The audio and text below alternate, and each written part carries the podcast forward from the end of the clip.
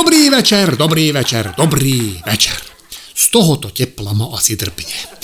My máme v dome klimatizáciu, napriek tomu, že ja som ju chcel dať namontovať ešte keď sme dom stavali, lenže moja manželka je tajný člen Greenpeace a vraj klimatizáciou zanecháva dajakú škodlivú ekologickú stopu, či čo. To, že nemáme klimatizáciu, ale zanecháva stopu zase na mne. Hlavne teda na mojom oblečení.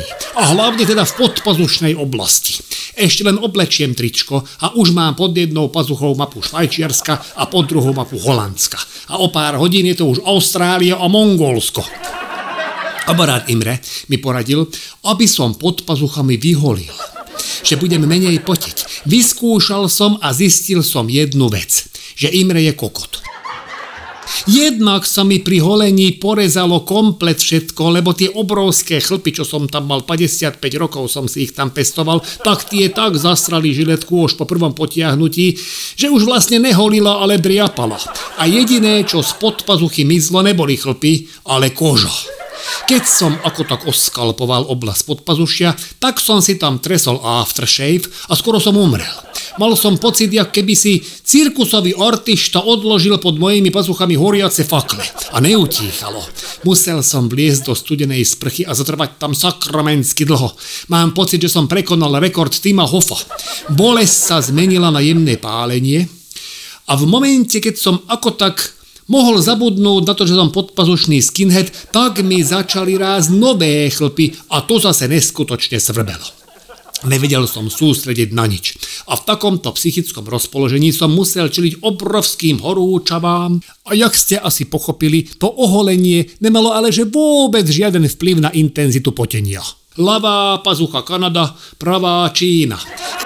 Chcel som moju manželku ukázať aspoň na prenosnú klimatizáciu, ale keď to zvadala v obchode, tak vyhlásila, že to vyzerá ako robot z filmu Vojna hviezd a z toho vraj má ona fóbiu.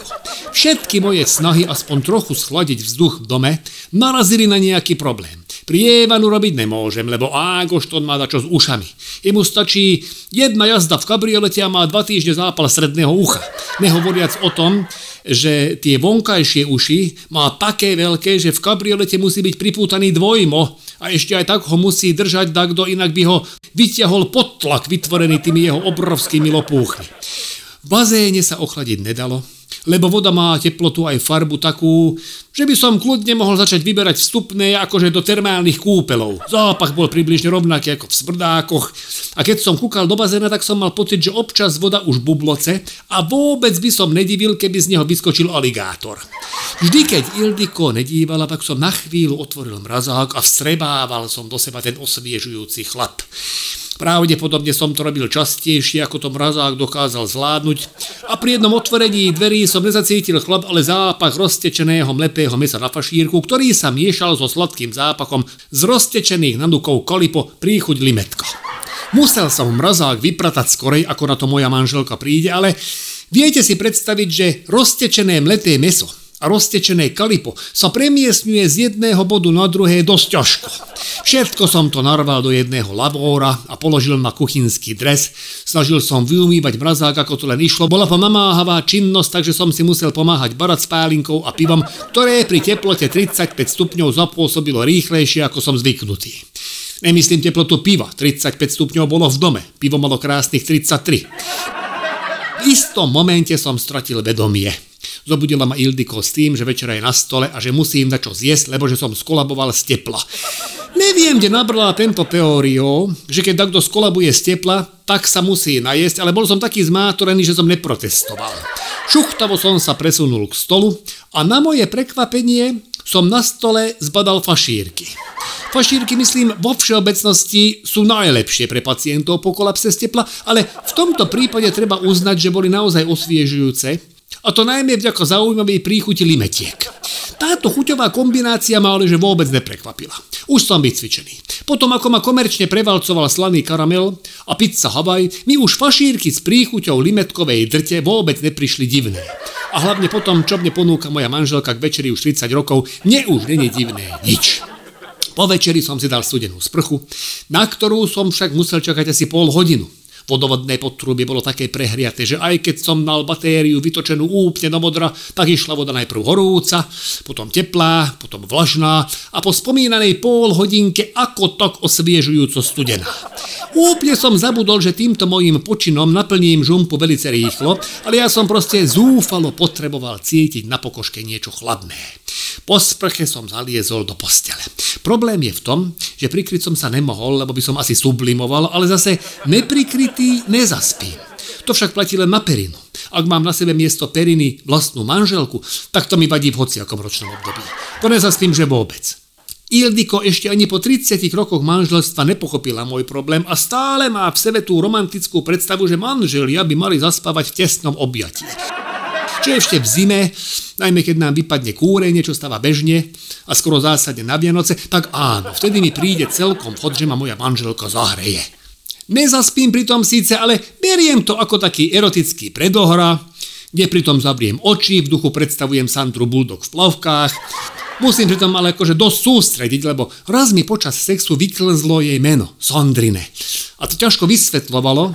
Snažil som zo všetkých síl presvedčiť Ildiko, že som nepovedal Sandra, ale Sranda, čo je teda tiež fopa, ak pri fajke poviete manželke, že Sranda.